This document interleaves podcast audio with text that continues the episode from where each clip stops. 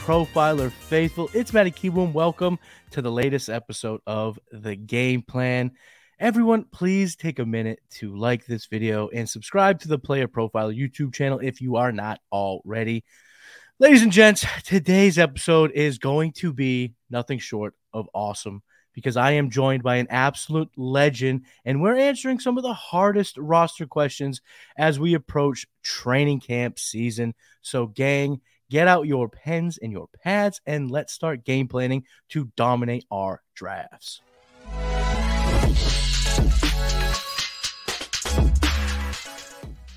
Planners, today I am joined by a very incredibly special guest. He is the managing editor at Fantasy Pros and Betting Pros.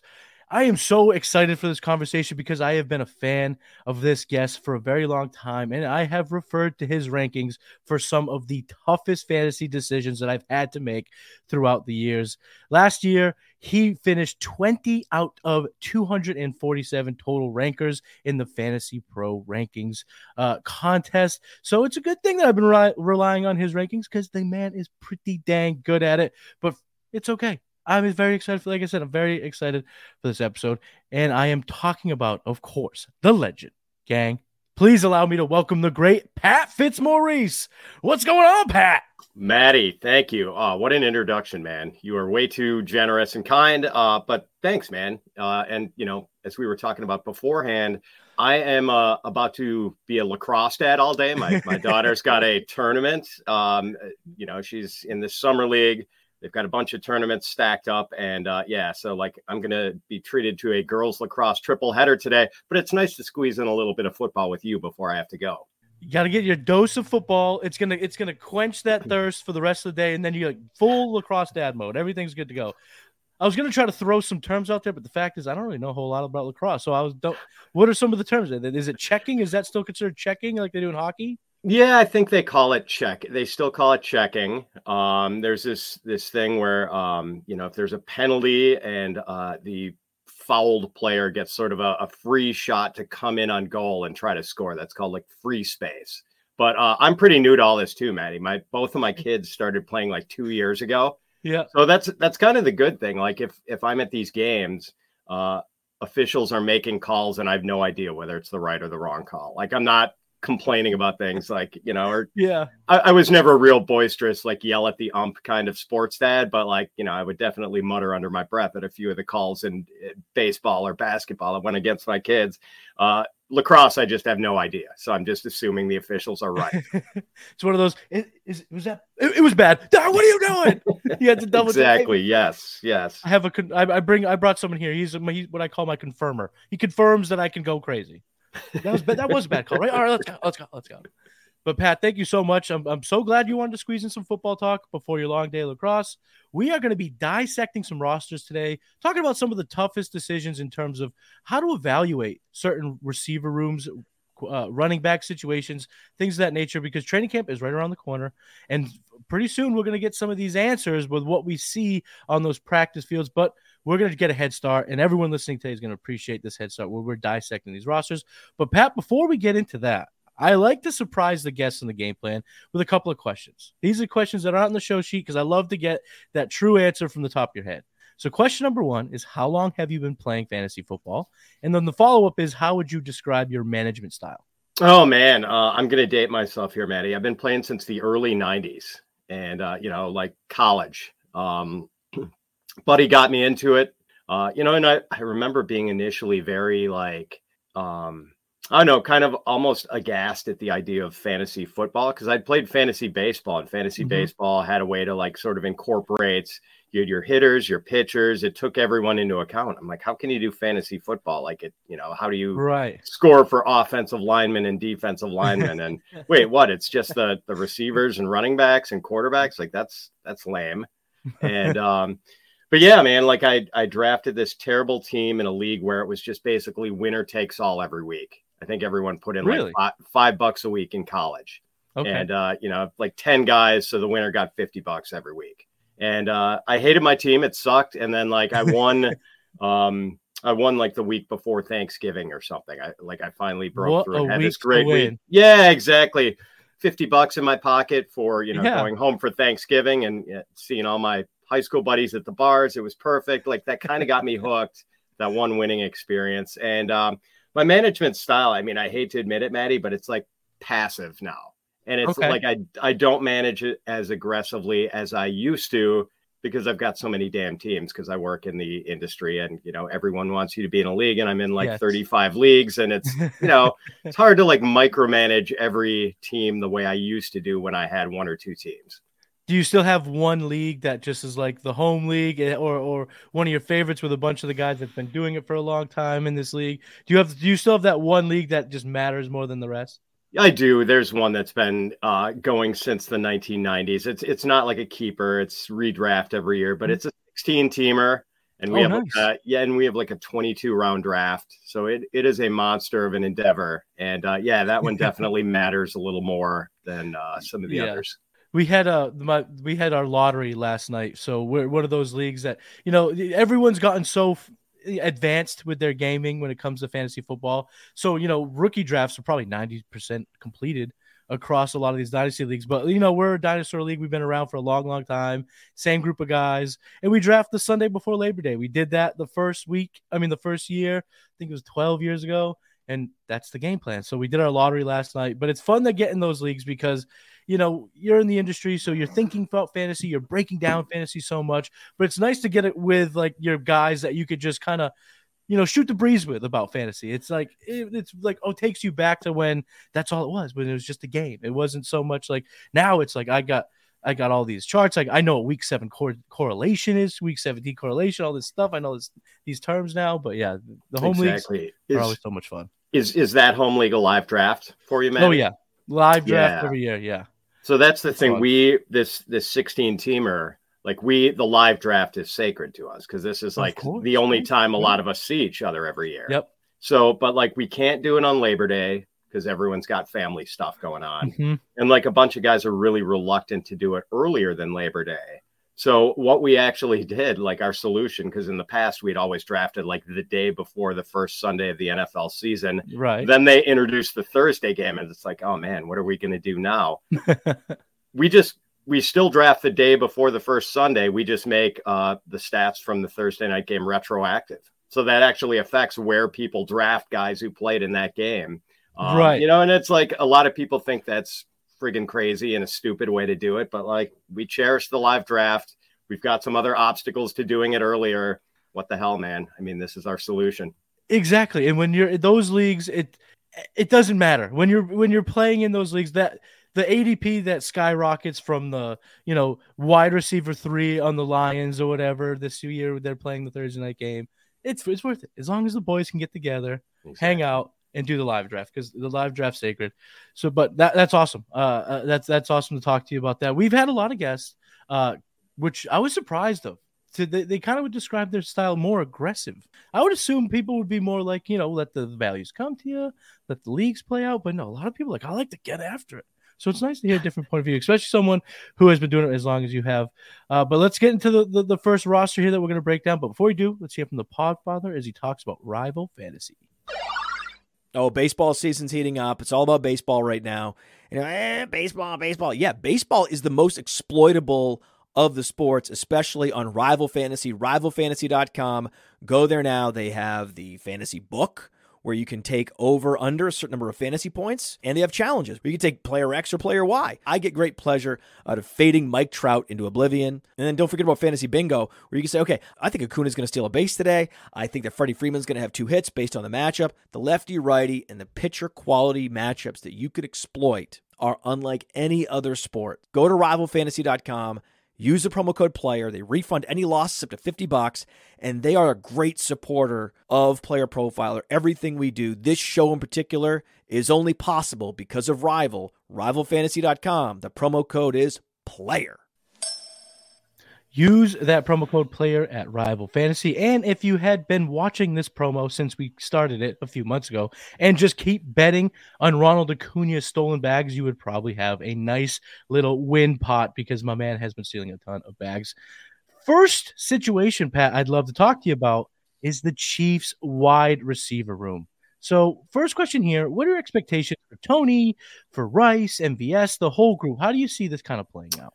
I mean, collectively for the group, they're kind of modest if if uh, Travis Kelce stays healthy all season. I mean, you right. know, we saw last year really, um, you know, a lot of people were interested in fishing in that pond with Tyreek Hill not being there anymore, and uh, you know, the, the pond was not well stocked. There was just not a lot of fantasy goodness in that wide receiver corps last year. Um, but like, I'm kind of excited about Kadarius Toney and what mm. he could potentially do. And it's um, you know, with him, it's mainly, and I've like recited this stat on uh, you know, a bunch of fantasy pros shows, so uh, people might have heard this before, but this guy in his two years, although he's played kind of a limited snap count because of all the mm. injuries, and obviously the injuries are sort of baked into his price right now. He's getting faded. Um, he has earned a snap on 17.3% of his, or earned a target on 17.3% of his snaps mm-hmm. across two years. And just to put that into perspective, I mean, Justin Jefferson, who was the target leader last year, earned a target on 17.1% of his snaps. So, like, Toney's in the game, he's getting targeted. Mm-hmm. And I don't know if he's going to play a 90% snap share. Probably not. Like, he's probably going to be um, you know, rotated in and out. Uh, but still, like, boy, if this dude can stay healthy, and I know that's a big if because he's mm-hmm. injured basically every body part in uh, two years in the league. But man, if just if the, full dude, body cast Toney, pretty much, man. I mean, the, the guy got t- COVID twice in one season, not once but twice. Um, so I mean, yeah, the guy's kind of a train wreck as far as health, but he is healthy as of now. Like he's mm-hmm. not coming off any sort of major injury. So I'm most excited about him. And then like, you know, I'm not doing the MVS thing again. I feel like uh, you know, Richie right. James is just like, you know, if Kadarius Toney is hurt all year, then maybe Richie James pops, but otherwise no. Um, you know, like Skyy Moore, I could maybe buy the idea of a, a second year breakout. You know, mm-hmm. he was coming from the MAC conference, and I know we're now getting used to wide receivers popping as rookies. But it used to be that like rookie receivers were considered a bad investment. Don't get them until their second or third year. Maybe that's the path we see more take. Uh, mm-hmm. Rice, I, am probably not going to have too much of Rashee Rice.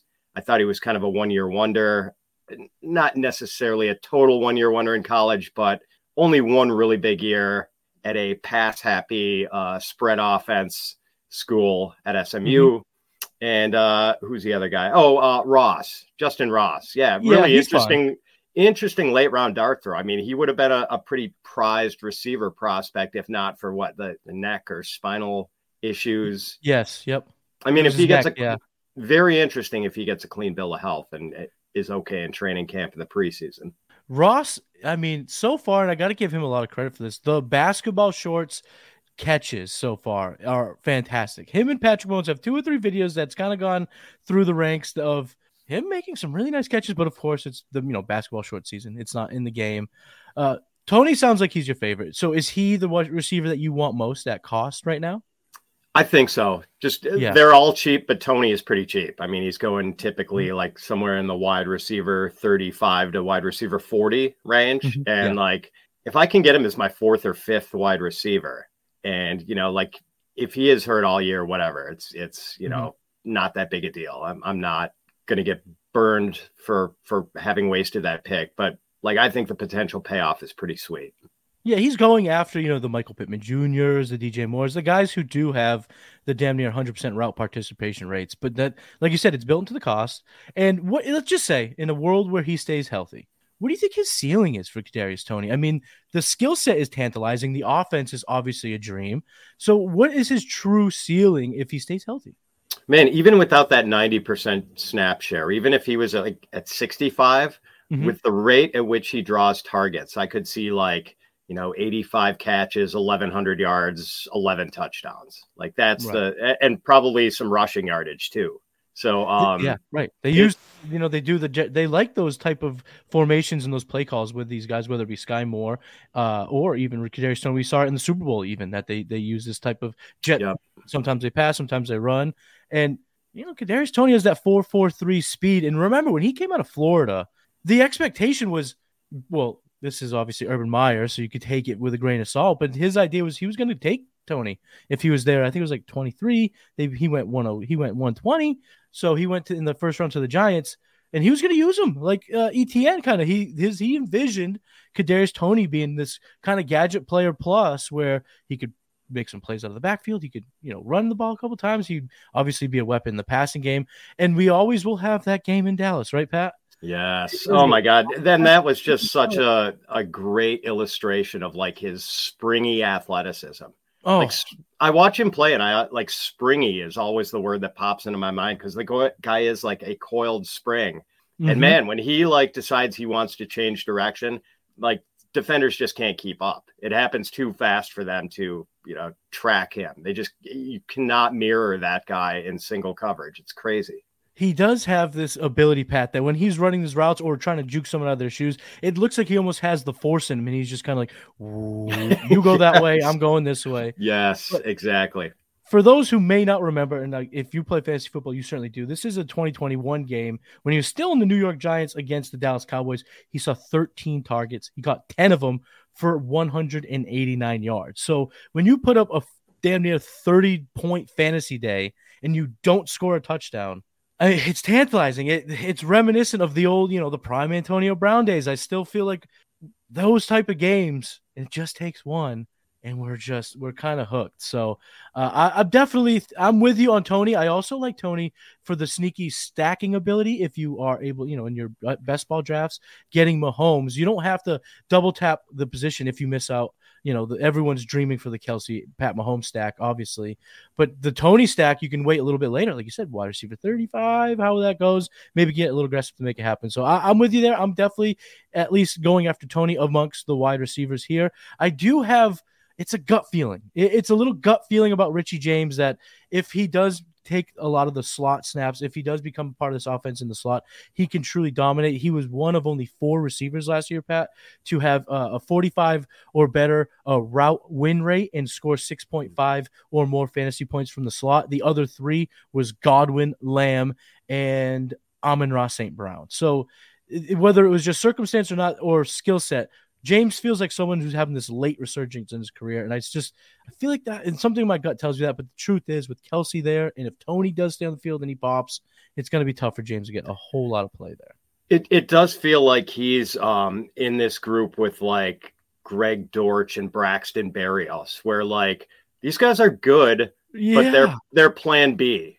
Yeah. Like that's kind of the thing. Like if, if plan A goes awry, these guys are here for you. But like you almost are reluctant to draft the plan B guys because you know something has to happen first right. before they can pop. Right. Something bad's gonna happen to one of the players on the field or something. And it's just it's tough to game plan the injuries. So we're we're both in on, on Toney at cost. Which of these players are you fading at their current value? Um, well, MVS for sure. Just uh, like you know, I'm a Packers fan, Matty. I, have seen it before. like I, I know how the story turns out. Like you know, he's gonna he's gonna make a couple of long catches yeah. probably, but like it's just not gonna be anything you can, especially in a managed league where you mm-hmm. have to like start it. Uh, like when do you start Mark Marquez Valdes-Scantling? There's just like no good time. You never feel comfortable no. doing it. And then I guess Rashee Rice, like uh, mm-hmm. unless. Mm-hmm the buzz is so great. And and don't you feel like Matty generally like this is going to be a situation that's really sensitive to any training camp hype? Like if oh. we hear that Skyy Moore is catching everything in sight, mm-hmm. like Skyy Moore's ADP is what like 12th or 13th round, but like if if that comes out, I could see someone sitting on the clock in like a best ball draft taking him. Oh, I'll just take him with this ninth round pick. Pat, you are so true, and I, I, think that's a piece of advice that some of the listeners can take away from this conversation. Is certain teams, and the Chiefs are absolutely one of them. You have to be proactive, and you have to stick to your laurels. What the the you stick to your process, and what you're saying yourself now, you know, try to keep that as your base level expectation because all of a sudden Patrick Mahomes, like you said, has a couple of tapes that hit Twitter with Skyy Moore, his ADP will go up. It's we want the players on these tantalizing offenses, and the hype and the the drum beat and all of that is driven. It's it's so volatile throughout a whole training camp season, and then obviously with content getting it the way it is, where you know there's so much of it out there with so many people diving in on Twitter or, or doing their shows that there's more videos than there ever was. There's more hype behind every single thing than there ever was, and it can just take off. It can absolutely take off. So I, I think for me, when it comes to this wide receiver room, I'm in on Toney because I just they don't have a true number two after Kelce. And if it is Toney, we talked about the skill set, we talked about the possibility and how versatile he could be in this offense. That I, I think that I'm willing to go with that as my pick. And the the last thing I want to ask you about Toney is if Kelce does get hurt, are we looking at a top 12, 15 receiver? On every given week? Is is his upside without Kelce around just through the roof, or do you think it would be kind of dispersed and and be more like uh, without Kelce, kind of nothing uh, gets better? Yeah, I mean, I still think that with um, the likelihood that he does not play a totally full snap share, like maybe that, like that sort of limits the ceiling a little bit. I mean, I mentioned that possibility of an 1100 yard 11 touchdown season. And obviously we're talking about like a top 5% oh yeah we're, yeah we're, this so, is lofty.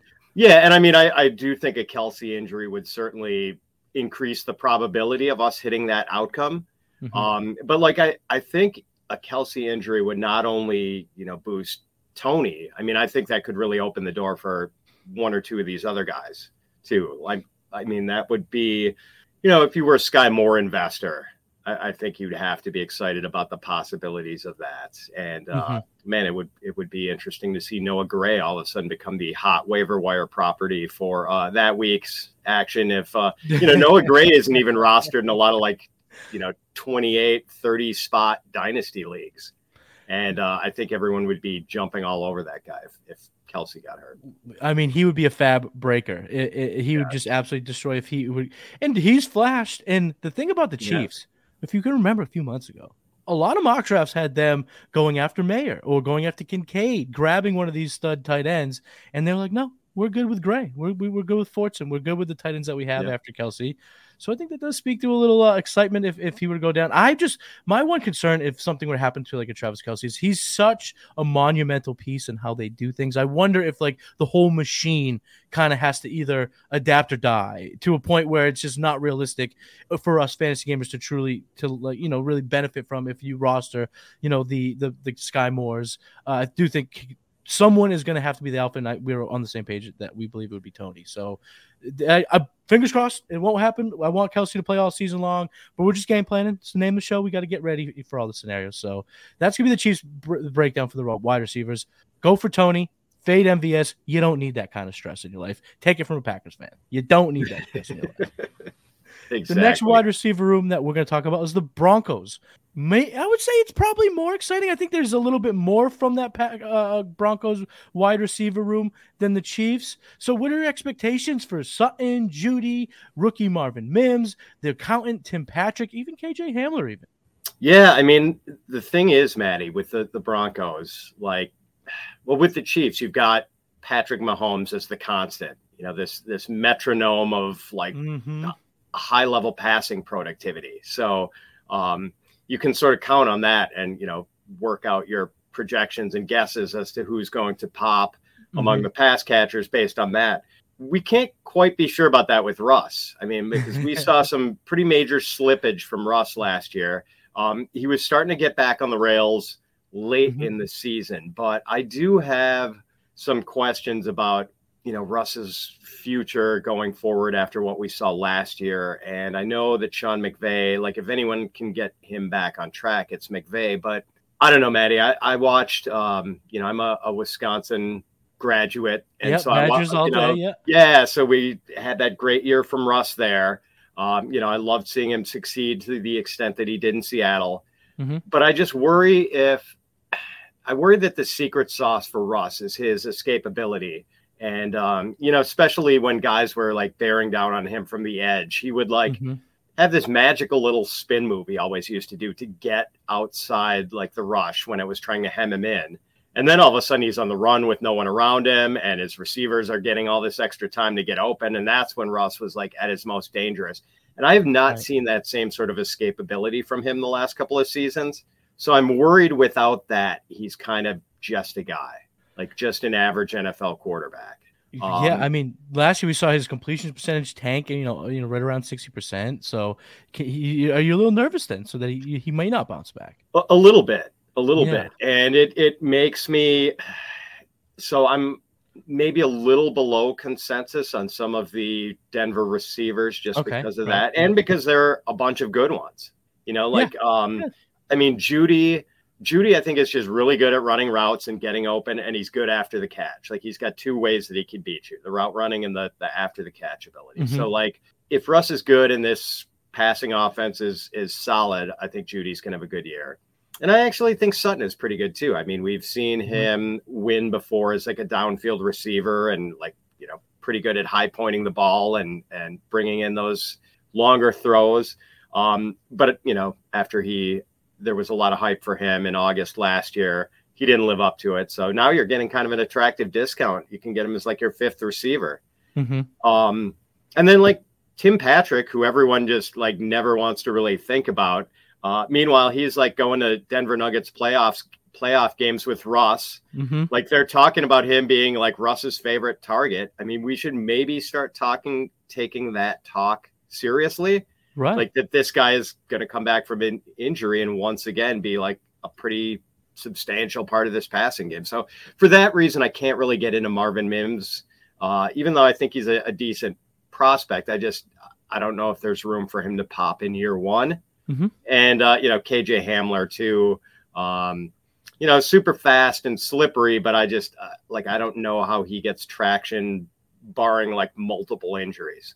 KJ Hamler was probably my one of my favorite. Well, he was definitely one of my favorite sleepers last year.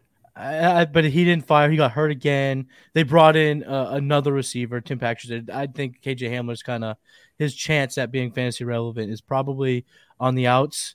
Uh, but Tim Patrick, you bring him up. He's coming basically free. His ADP right now is outside of the top 280. I mean, you're getting him at the very end if you have a deep draft. And it's not we're not that far removed from back-to-back 700 yard seasons. So you know, I know your colleague Debro, Derek Brown, he's very much in on Courtland Sutton this year. Uh, so if you're in on Sutton, Sutton had what 826 receiving yards last year. He was in the 820s, I want to say. So if we if you think that that's something to build off of, I mean, Tim Patrick, the you know back to back 700 yard season, seasons is pretty good. So uh, Jeudy definitely has the highest ceiling. But of amongst all of these guys, which ones do you want at their current value? Boy, really Patrick. I mean, it, like Mm, just because he's so late. Yeah, if I um, I like it. And and that's the thing. Like I'm probably you know a, a, smidge below consensus on both Jeudy and Sutton, so I'm probably not getting those guys. Someone's always going to like him in drafts more than I will, mm-hmm. and um, you know, so like Patrick might be a guy. Uh, if, if I don't have one of those guys rostered, Patrick is around in the late rounds. Like I'm I'm grabbing him, man. I oh, just yeah. like yeah, and and then like if, if anything happened to Jeudy or Sutton, I know it, it's funny, man. Doesn't it seem to you like last year people perceived this big gap between Sutton and Jeudy? Like everyone was in on Sutton last year. Mm-hmm. Yeah. And now everyone, like, there's this big gap and everyone's in on Jeudy this year. But oh, I feel gap. like in reality, the gap is maybe not like I'd rather have Jeudy. I think he's better, but I don't think it's as big a gap as the ADP suggests. I, I, I kind of agree. Jeudy's going in a range that I just don't ever really get much shares of Jeudy, whether it be best ball or any of the redraft or you know the the startups I've been in this year because he's going just in a range with other players that I'm just I'm attacking those players. I just like those players more. And then when Sutton comes up, uh, it's uh, that's the one that I kind of want at cost. He's going in the range sometimes of like Jayden Reed and these these guys who I like, but I still believe that Sutton can can fire. And it's something about the fit, right, Pat, with these receivers that you can see a world that if Russ does cook, I'm sorry for the term, everyone's played out Russ cook. It's it's been beaten to death. But let's say he is Mr. Unlimited. He goes nuclear this year. Sean Payton brings that out in him Jeudy can succeed because of how he attacks the football field. Sutton can succeed because he's your contested catch guy. And it almost feels like one of Mims or Patrick can maybe get a little bit, but then when you factor in the tight ends, it kind of gets a little bit more murky. But Mims and Patrick seem like one for one type role fillers, or, or should I say, depth pieces that can slide right into those roles if something were to happen to Jeudy or Sutton. It feels like Patrick would just go right into that role Jeudy would just be Mims could go help what Jeudy was, where they kind of have that same similar skill set. So I'm not really out on any of these receivers at their current cause. Are there any that you're fading? You're just not uh, going in, going after at all. I mean, I guess like I've I picked up Mims in a couple of dynasty rookie drafts. Mm-hmm. You know, I'm mm-hmm. I'm feeling good about his future. I'm just not feeling great about his 2023. It's just hard for Yeah, me to yeah. envision him carving out a big enough target share to, to be fantasy relevant. Yeah, uh, it, that that doesn't make a whole lot of sense this year. It's just, man, I, has Russ ever just been like so prolific to carry a bunch of them? Like I remember even in his heyday, Doug Baldwin was very good, but then after that it was you know sometimes it was Kearse. Uh, who else was in there? If- Then Lockett, obviously, but even Lockett took a few years to really become that guy. So I don't know if he could support three. So I'm I'm okay with Jeudy. I'm okay with Sutton. Mims in rookie drafts, that's a totally different story. You can want Mims there. He's got the 438 speed, the draft capital. He was Sean Payton's first ever draft selection with the Denver Broncos. So there is going to be a little bit of uh, additional value built into the confidence that the coaches have for him. But for this year, I haven't been pulling the trigger on a whole lot of Marvin Mims because I, I, I I'm with you. I think I need. I think they would have to be an injury to somebody to make that happen. How much? I want to ask you about Sutton here. How much value? And it's coach speak, and it's coach speak season, so it might be none at all. But how much are you putting into the thoughts that Sutton's playing this Michael Thomas esque role in the Sean Payton offense? Oh, um, yeah. I mean, I just like not a lot because I don't think. Yeah, I don't think he can be that. no, eh. Yeah, I mean, Michael Thomas's target counts were just so stupidly high. Mm, uh, right, those right. those years, and like I I don't see Sutton getting there with uh, Jeudy around. You know, like eh, Yeah, Jeudy's it- just better at getting open. I think. And Michael Thomas was called Slant Boy for a reason. You know, he just Right. Right. That doesn't seem like Courtland Sutton's game. That doesn't seem like even when he was dominating SMU, that's not was his that wasn't his game. His game was over the top. It's always been give me the ball, I'm gonna catch it, you're not type of game playing. I don't see it, I don't put any value in it, but it is fun if you're trying to sell Courtland Sutton in Dynasty. Tell your tell one of your league mates, hey, you know, let me tell you a little Sutton Sutton. He is running that Michael Thomas route tree. A lot of slants I heard for Sean Payton there. So yeah, and it's drive that value. it'll be interesting to see if like uh, Payton tries to turn Russell Wilson into more of a Drew Brees style quarterback because other than lack of size, those two don't really have much in common as far as their games. But you know, maybe no. uh, if we see Russ's average depth of target come way down and he's uh, checking down far more often and just You're right. unloading it really quickly the way Brees used to do. I mean, maybe, but like it just seems like that sort of game plan would benefit Jeudy more than Sutton. Yeah, I, I, I completely agree. It would, it would certainly benefit the running backs. If he's going to become Drew Brees, Drew Brees always checked down those running backs. We love that. That's why Pierre Thomas stuck around for a whole long time in, in New Orleans. Uh, last question about this this this passing hierarchy. How much can the tight ends really cut into the target shares? Should we be a little bit worried when we're trying to differentiate if Mims or Patrick is worth drafting? Will the tight ends be the the three, number three pass catcher on the team? I love that you say tight ends, Matty, because I'm like this Albert O truther and like eh, still keeping it, I'm still keeping a candle in the window, hoping that uh, Albert O eventually shines. But uh, you know, it's it's close to uh, the candle's pretty close to going out. I will say. Yeah. Um, but yeah, it, good question. I mean, I, I like Greg Dulcich as a player, and I've been really close to pulling the trigger on him in a bunch of best ball drafts. And then I always think about the Denver receivers soaking up too big a target share. Uh, you know, basically what we just talked about. Like, is there really enough for uh, Sutton, Jeudy, Patrick, Mims, like all these guys? And and then I get cold feet on Dulcich. So like I, I I think the most likely outcome for him is probably like mid-range tight end two numbers this Mhm. year. Um, I, I think there could be more, and like in a different offense, I think he does have tight end one upside, but I just don't know if he gets a big enough target share this year. Dulcich again, he's not someone that I'm really targeting. I just I don't know if he has that skill set to command the targets. You know what I mean? I think that Sutton will command targets. His route running ability is really, really strong. His, eh, you know, he's going to be a quarterback's best friend. Jeudy, if he's going to be, eh, you know, the contested catch guy, that makes a whole lot of sense in helping out the quarterback. Where Dulcich, I feel like he has to be a product of a prolific offense to truly shine, or like tight ends I always are, if he catches a bunch of touchdowns. Eh, I- That's kind of what we're at with Dulcich. A guy like Albert O, listen, Pat, you have a friend here. I will always hold the candle for Albert O. 6'6, 260, 449 speed, 100th percentile speed score at playerprofiler.com. This is a type of guy that I feel like could command a little bit. This athlete, he's a freak athlete. but it seems like he has been buried. It seems like the candle is almost out. If any uh, any of our listeners watch uh, Encanto have children, they watch the movie Encanto. His candle is very close to going out in Casita. It's going to be tough uh, for Albert O, but uh, you know we can we can hope, right, Pat? We can hope.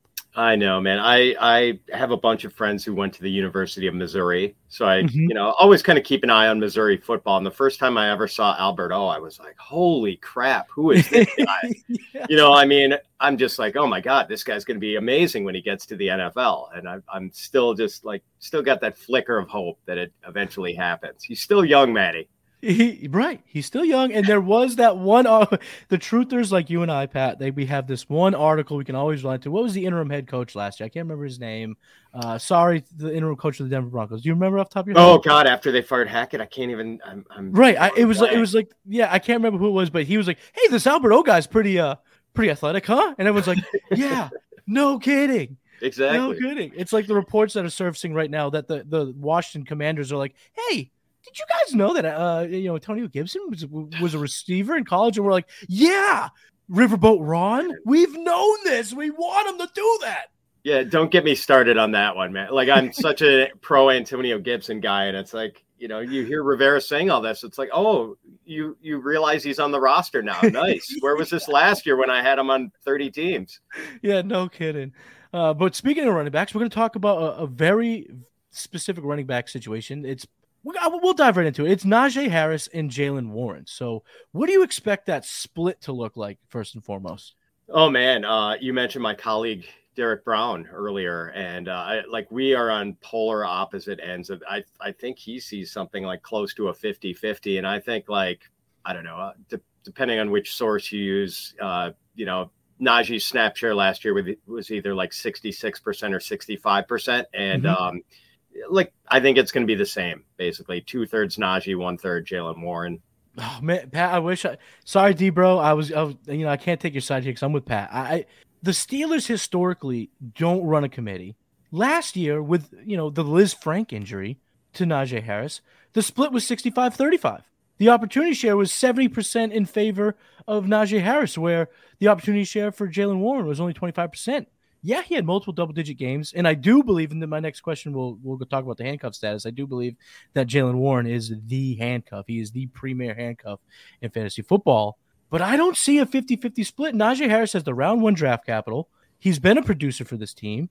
Even last year, he was a thousand yard rusher with a Lisfranc injury. He did do his best for this football club. And Mike Tomlin just has not really been the committee guy. He really has kind of gone, he dated back to Rashard Mendenhall and those guys where it was, you know, Le'Veon Bell gets hurt. It's just DeAngelo Williams. We're going to just go with our guy, regardless if it's backup or not. So I'm with you. I think Najee Harris, it's his backfield. And I do think he's a value. Do you think Najee Harris is a value because the community is kind of dragging his price down a little bit? Yes, I love the dip. I'm buying the dip. And I was kind of mm-hmm. out on him last year, Matty, but like now I'm very much in on him because of the reduced price. And you mentioned the Lisfranc thing. Um, first eight games of last season, Najee averaged 59.1 yards from scrimmage a game. Last nine games, 87.8 yards from scrimmage, almost mm-hmm. 30 yards more. Like I know Najee himself has downplayed the impact of that Lisfranc injury. Mm-hmm. I think that's just, you know, a guy playing for Mike Tomlin being a, a tough guy. A tough but guy, like yeah. clearly it was limiting him. Also, Matty, like this is going to be the best offensive line he's ever run behind. Like the Steelers' right. offensive line has not been good the last couple of years. Mm-hmm. Like two years ago was really bad, and Najee succeeded in spite of it. Last mm-hmm. year, you know, they kind of started the rebuilding project, but I'd still say it was like no better than average to slightly below average. Now they've signed uh, Nate Herbig and Isaac uh, if that's how you pronounce it. And um, they drafted Broderick Jones in the first right. round. Right. So uh, like they've infused a lot of talent on this offensive line, and like everyone gets excited about small sample efficiency. And I think that's kind of the case with Jaylen Warren. Yeah. Oh, he averaged 4.9 yards per carry. Najee was at what 3.9 a, yard more per carry. Like, but that right. doesn't mean Jaylen Warren's better, man. And I've I've used the comp of like Major League Baseball pitchers where if you're the starter, you got to pace yourself, man. You're throwing hundred pitches and uh, going seven innings, and and you can't be unleashing like your most wicked throws on every pitch. Mm-hmm. Uh, whereas like the the one inning reliever can come in and pump hundred mile an hour fastballs. Like he doesn't Oh, have to yeah. pace himself.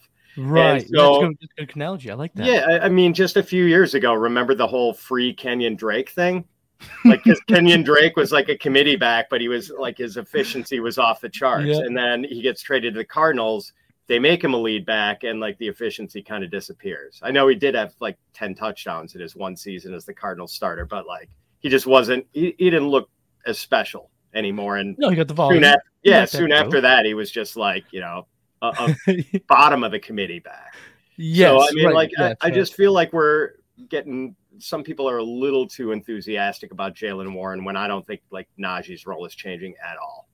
I agree. I, I definitely agree. In my dynasty leagues where I have Harris, I have been a little bit aggressive bringing in Warren because I do think that's one of those valuable handcuff situations. Do you think that? Uh, well, let me just ask you it this way: Where does Jaylen Warren fall though in your handcuff kind of ranks?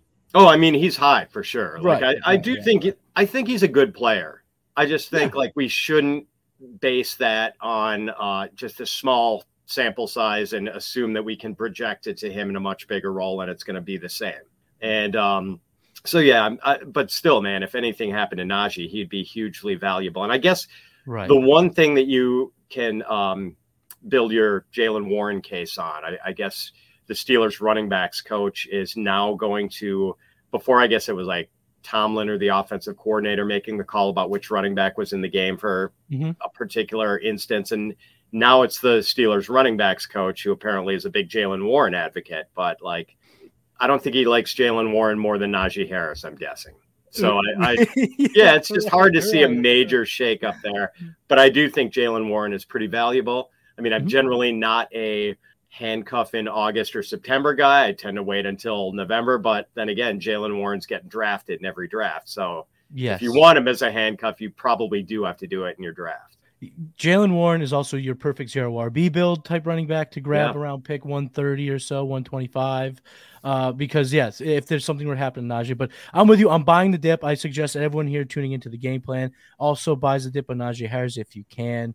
You know, this guy's 25 years old. He's had two years in the NFL, and both of those years he's gone for a, thousand yards rushing. He did have a dip in the passing game last year, but you also have to remember that you know they transitioned to their rookie, uh, you know, kind of beginning midway point of the season from Mitch to Kenny Pickett. It's now Kenny Pickett's team.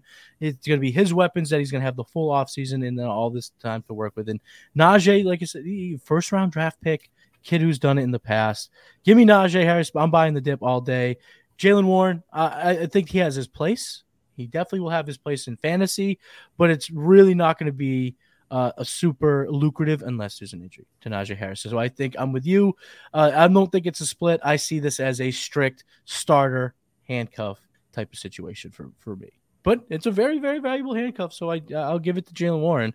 The last thing I want to talk to you about, it's a running back and quarterback dynamic that everyone is going to be thinking about. Everyone should be, you know, thinking about how this affects the one affects the other.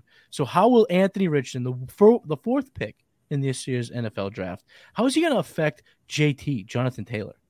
Oh man, um, I can't wait to see how this plays out, Matty. Because like on on one hand, we know that mobile quarterbacks tend to spike the efficiency of running backs they play Mhm. with, and you know because uh, mainly because of the RPO thing, where if if Right. you're running RPO stuff and um, at that mesh point, the defense sort of it it freezes them because they don't know whether the quarterback's keeping the ball or giving it to the running back. And man, when you've got Richardson and Jonathan Taylor, two big dudes who can absolutely fly, like that indecision is going to be like, I mean, that will stop some linebackers in their tracks and give those guys like, you know, an extra split second to, to burst through a hole or something. So, um, that's going to be really interesting at the same time, though, Matty. Like, I think Jonathan Taylor is probably going to see uh, consistently heavy boxes just because, like, opponents aren't really going to respect Anthony Richardson's ability to beat them downfield as a passer until he shows it. I mean, maybe he can, like, you know, nuke defenses with some long completions right away and, and change that. But I think at first, uh, Taylor is going to see some of the heaviest boxes in the league. So that's kind of an interesting tug of war, man. But like, I mean, we saw when RG3 came into the league, Alfred Morris who was like the definition of a plotter. That guy averaged like 5.6 yards per carry or something like Mhm. that in uh, RG3's rookie year. So what's Jonathan Taylor going to do? A guy who's actually explosive. Like I'm I'm really excited Okay. to see that. The thing is I don't think we're going to get any inkling in the preseason what that's going to look like cuz defenses tend to play vanilla. I don't think Indy's going to want to show their their best RPO stuff in the preseason. Um but yeah, man, I, I cannot wait to see what that offense looks like in week one. RG3, Alfred Morris, first thing that comes to mind. Lamar Jackson and his ability to get, you know, your Gus Edwards of uh, valuable. Obviously, J.K. Dobbins is a lot more talented, but there have been a number of plotters that have succeeded with Baltimore. We talk about Kenyan Drake. Kenyan Drake was okay Yes, running alongside yes. Lamar Jackson. So there's that possibility. But you bring up one thing that I want to kind of dive into a little bit more, and that's the stacked boxes. Jonathan Taylor has never had to face that in in in the, in the Colts uniform. Last year, in his limited sample size, you know, his the stacked box rate was 42nd. He did not see a lot of stacked boxes. The year before that, where he destroyed, uh, he was again uh, outside of the top 30 in terms of the stacked box rate. He was not a guy that had to see a lot of defenders right in his face. I I'm not worried. I think he's super talented. So I'm not worried that this is going to be effective. I just wonder though, is it enough to that is the stacked box going to change his game enough where he's not the running back 3, running back 4, but we're talking about like six, seven, eight. That's kind of where I'm going to get in the weeds here. So let me ask you this. Can Taylor return his value going at, you know, 12th off the board right now? His ADP is 12.4. Oh, I think he definitely can, Matty. I mean, I like this is still a dude who scored 32 touchdowns in his first 32 NFL games, a touchdown a game over two full seasons, and uh, you know led the league in rushing in 2021. Averaged 127.7 yards from scrimmage Mhm. uh, that season, and you know last year he just he wasn't right, man. That high ankle sprain just uh, like he came back from it too early, wasn't himself. Um, so like there just weren't that many games where he was playing and healthy last year. Right, and you know, and then he was kind of handicapped by the whole Matt Ryan thing just not working. And and the Colts offensive line like inexplicably just falling apart. So um there there were some definite circumstances that led to that thing. And you are right, Matty, that he has not had to face a lot of stack boxes uh with the Colts. But man, as, as a Wisconsin fan, I can tell you he saw a lot of heavy boxes when he was in Great Madison point. for Yes, three yes. years and still put up crazy numbers, man. Mhm. So like um you know his his footwork is just so good and that's the thing I think like maybe people don't realize about Taylor like yes big fast but man his feet are like uh, there can't be more than two or three running backs in the league with better feet than Jonathan Taylor. He's And, uber um, special. Yeah, that and like that helps so much when he's in traffic. Mhm. But um, you know, so but there is going to be a push pull between the the heavy box thing and the Anthony Richardson RPO thing. So like I right. I, I just right. want to like I point. I'm leaning towards the Anthony Richardson factor, like being a little outweighing the heavy Mhm. box factor, just a little. But um, man, I just like I can't wait to see what it looks like because I just, you know, I, I have ideas about what it might look like, but until you actually see it, you're not going to know for sure. Eh, are you worried that Anthony Richardson can take a number of touchdowns away in terms of the goal line stuff? Could happen, could happen. But like Taylor's also a dude who can score from anywhere on the field. I mean, this guy has track Bingo. speed. Like as big as he is, he is a track athlete, and Right. he can, you know, I don't know how many times I saw him house one from 50 plus yards at Wisconsin. I mean, it seemed like he was doing it every week. No, that that's the the right answer because if we were talking about Jamaal Williams who had 17 one-yard touchdown runs, Right, right. we might we might be feeling like the Anthony Richardson, who's you know one of the most athletic quarterbacks we've ever seen, would take away. But he's not eh, eh, for all the touchdowns that he takes with the one. Jonathan Taylor can earn plenty from rushing from the 14, from the opposite 14. You know, Jonathan Taylor's uber uber talented, and so I think I know your answer here. But for the folks listening, are you buying or selling JT in Dynasty? Oh, I'm buying definitely, and uh, you know, like not that he has gotten really cheap in Dynasty, but this is probably the most affordable he'll be Mhm. for quite a while un- until Yes. like you know we start to get concerned about the age curve. But right, Right. now, I mean, like last year, you weren't trading for Jonathan Taylor in Dynasty. It just wasn't something you He wasn't achieve. available. Oh yeah. like his his uh the people who had him were just clinging on to him like uh, you know, a life preserver in the middle of the ocean. And um, this year, you know, they might actually be willing to entertain offers. Yeah, right. Sometimes, and I don't know what it is, Pat. Maybe you can help me out here. In the offseason, running backs as a whole, we all just become the NFL and we all just start going like, ah, give me the receiver, give me the receiver. I'd rather receiver. Right. But then when the bullets are flying in fantasy, we are all just we're all soldier crawling into the bear. We're all in the trenches, like, give me a running back. I need a running back. I'll take anything. We just need them. And if you can get a guy like Jonathan Taylor, I mean, this is the guy I think that can withstand some of the test of time. I don't think this guy, I mean, barring injury, of course, it's football. But I mean, we're talking about a guy who's 230 pounds at 5'10, his BMI 32.4. I mean, this guy is a brick. He is a beast. He's a tank. I think he could age well for yeah. that. So I, I so I, I, had a little nervousness, Pat. There was a little bit of uh, a reluctancy to go after Jonathan Taylor. You have alleviated all that pressure. You have ah, you've brought me some Jonathan Taylor relief, and I'm very very happy for that. very grateful for that, Pat, because now I can go and tack the, the the the shares where I feel like he's available with a little bit more aggression. Because okay, that's true. I want to see Anthony Richardson and Jonathan Taylor. I like okay. Thanks, Pat. I really Good, appreciate man. it. And, and you make a great point, Matty, by the way, about the, the way people this time of year we tend to divorce ourselves from the week to week realities of a managed fantasy football team. Yes. And it's like the more you can think about that and and like, you know, your willingness to actually put a guy in your starting lineup mm-hmm. and um, you know, like what your lineup is going to look like and oh wait, I do need to start two running backs every week. Yeah. Um, you yeah. know, it's great that this, you know, I have such uh, firepower with my fifth and sixth receivers who I can't start this week because, you know, I can only flex one spot. Um, yeah, man. So it, the better we keep the actual season in mind, um, you know, it's, it's, that's a good thing to practice when you're drafting, I think. Yeah, remember the chaos. I mean, I can't tell you how many times this this season, Pat, I've been made fun of for my uh, uh, not excitement, but I would say slight excitement for de- like a guy like Devin Singletary. And they're like, why do you care about Singletary? Was, he's been a 10 point a game running back for his whole career. And like, who cares? That's like running back 30 on the year. I'm like, yeah, but every week I would love to make sure that I had one running back give me 10 points a game. I love, you know, sometimes when we're all in the, like I said, in the trenches, in the chaos, the bolts are flying, and we're starting – bad running backs. So let's face it, we're all going to be starting some bad running backs at some point. You got to get these guys on your team. They, they can help you win. That you win with the running back play. You know that's just the stone hard facts. It's one of those tried and true things where we we've gone through so many strategies over the years. We've heard about zero RB, late round quarterback, hero RB, anchor RB. There's all these strategies, but what rings true?